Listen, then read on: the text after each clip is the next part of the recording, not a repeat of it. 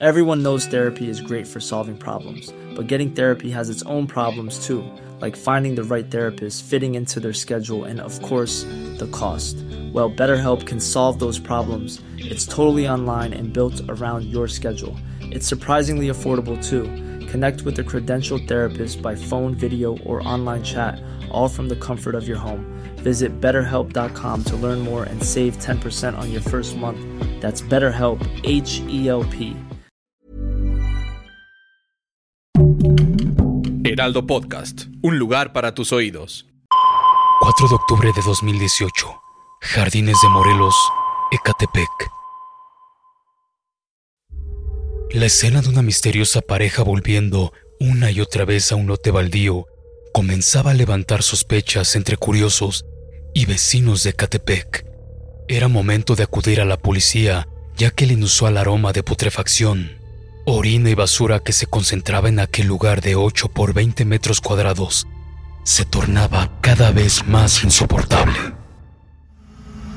Diablos, el infierno existe y está en la tierra.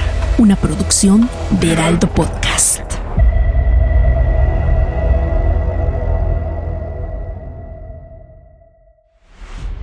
Ecatepec de Morelos, además de ser reconocido como uno de los tres municipios más grandes y poblados del Estado de México, se ha caracterizado también por acumular múltiples casos de desaparición forzada en contra de mujeres, ya que año tras año incrementa de forma significativa el índice de violencia y robo en sus calles. Hallar a los responsables de algún crimen siempre ha resultado una tarea titánica, ya sea por falta de pruebas, porque los involucrados escapan del lugar de los hechos o porque los procesos judiciales se tornan lentos. Sin embargo, encontrar a una de las parejas más sanguinarias y feminicidas de dicha entidad fue algo relativamente sencillo, pues la geolocalización que arrojó el celular de una de las víctimas apuntó directo al domicilio de Juan Carlos Hernández Béjar y Patricia Martínez Bernal, ubicado en Playa Tijuana, número 530. Tras algunos días de investigación, los oficiales a cargo observaron que Juan y Patricia salieron de una forma sospechosa de aquel domicilio y arrastrando una vieja carriola en dirección a un terreno abandonado. No lo dudaron más y al aproximarse a cuestionar a ambos por lo que transportaban en ese artefacto para bebés, quedaron atónitos, pues en el interior descubrieron un torso humano bañado en sangre. El dictamen ante la detención de Juan Carlos y su pareja reveló que eran más de 10 asesinatos los que cometieron en conjunto y que estaban estrechamente enlazados a sus historias de vida, ya que ambos durante su infancia sufrieron episodios de violencia física y sexual. Juan Carlos nació en marzo de 1985 y por más de nueve meses formó parte del segundo batallón de guardias presidenciales. El primer crimen lo cometió a los 22 años contra su novia, tres años menor que él, a quien estranguló en medio de un ataque de celos e ira. Juan comenzó a creer, erróneamente, que sus acciones siniestras formaban parte de algo natural y que con ello lograría limpiar al mundo, por lo que continuó asesinando a todas las mujeres con las que lograba mantener algún vínculo afectivo. Una tarde visitó el bar La Cueva y ahí conoció a Patricia, trabajadora del lugar, a quien no dudó en invitar a su casa para mantener unos minutos de intimidad. Ella aceptó y al finalizar el acto decidió marcharse sin el pago correspondiente. El estrés comenzó a invadir la mente de Juan, ya que no toleraba pensar en la idea de que aquella mujer regresaría de forma íntegra a casa. Y justo cuando planeaba asestar el primer golpe para herirla, ella sorpresivamente lo hizo reír lo que cambió por completo el plan criminal. Era la primera ocasión que Juan sentía un poco de afecto por alguien en su vida.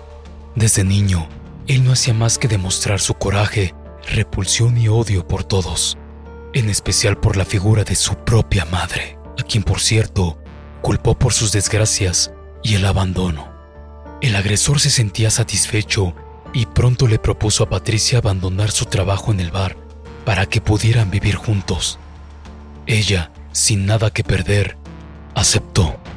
Para 2012, la pareja ya tenía tres hijos, uno de 10, 6 y 4 años, y era evidente por el vientre abultado de Patricia que estaban a la espera de uno más.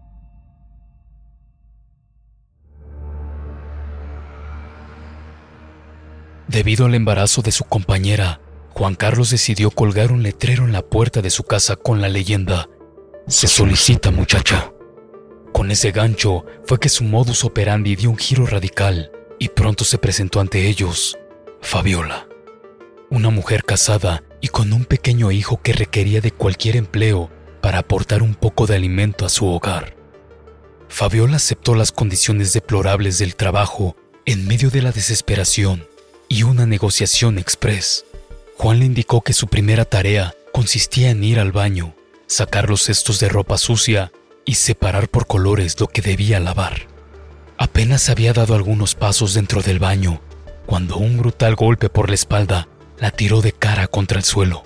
En segundos, su sangre tibia comenzó a abrirse camino entre los contornos de cada mosaico, y Juan, con trozos de mecate, la amagó de pies y manos. Inconforme con el gran daño que había ocasionado a aquella mujer, continuó golpeando hasta escuchar el crujir de sus huesos.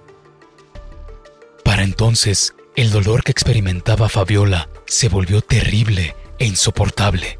En segundos perdió la fuerza que requería para defenderse y su aliento entre forcejeos débiles la abandonó. Su corazón se paralizó y sus manos perdieron color. Juan empuñó el cuchillo con fuerza y de un tirón realizó una incisión de extremo a extremo en el cuello de la mujer. Furioso y ensimismado, tomó la pierna derecha de la joven y comenzó a hacer cortes similares al bistec. Cuatro rebanadas delgadas de piel extrajo de ella y los colocó a un costado mientras descansaba. Horas después, Patricia regresó a casa y al presenciar la salvaje escena, amenazó a Juan Carlos con denunciarlo ante las autoridades por homicidio, a lo que él respondió que si lo hacía, culparían a ambos e inevitablemente irían a la cárcel por lo que Patricia declinó. Después del asesinato y sin explicación alguna, ambos procedieron a engullir la carne de la joven. Sin ningún remordimiento, se hicieron tacos como si se tratara de carne asada de alguna res.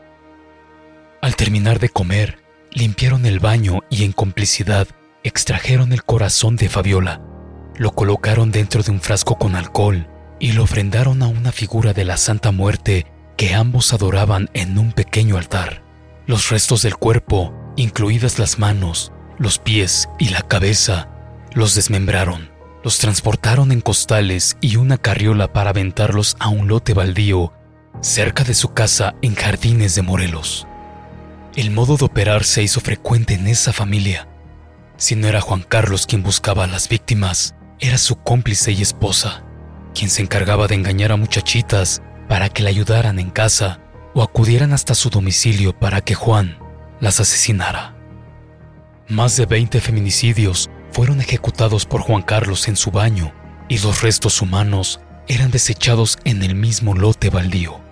Incluso Patricia y Juan Carlos fueron responsables por la desaparición y muerte de una de sus vecinas de tan solo 13 años, de quien fingieron no saber nada e incluso testificaron por su desaparición, ya que tenían un vínculo fuerte con la familia. La pareja fue detenida en 2018 luego de que la policía lograra dar con su ubicación, gracias a la geolocalización de un dispositivo móvil de una de sus víctimas. Fueron conocidos como los monstruos de Catepec y condenados a prisión vitalicia. Diablos, asesinos que marcaron historia. Una producción de Heraldo Podcast.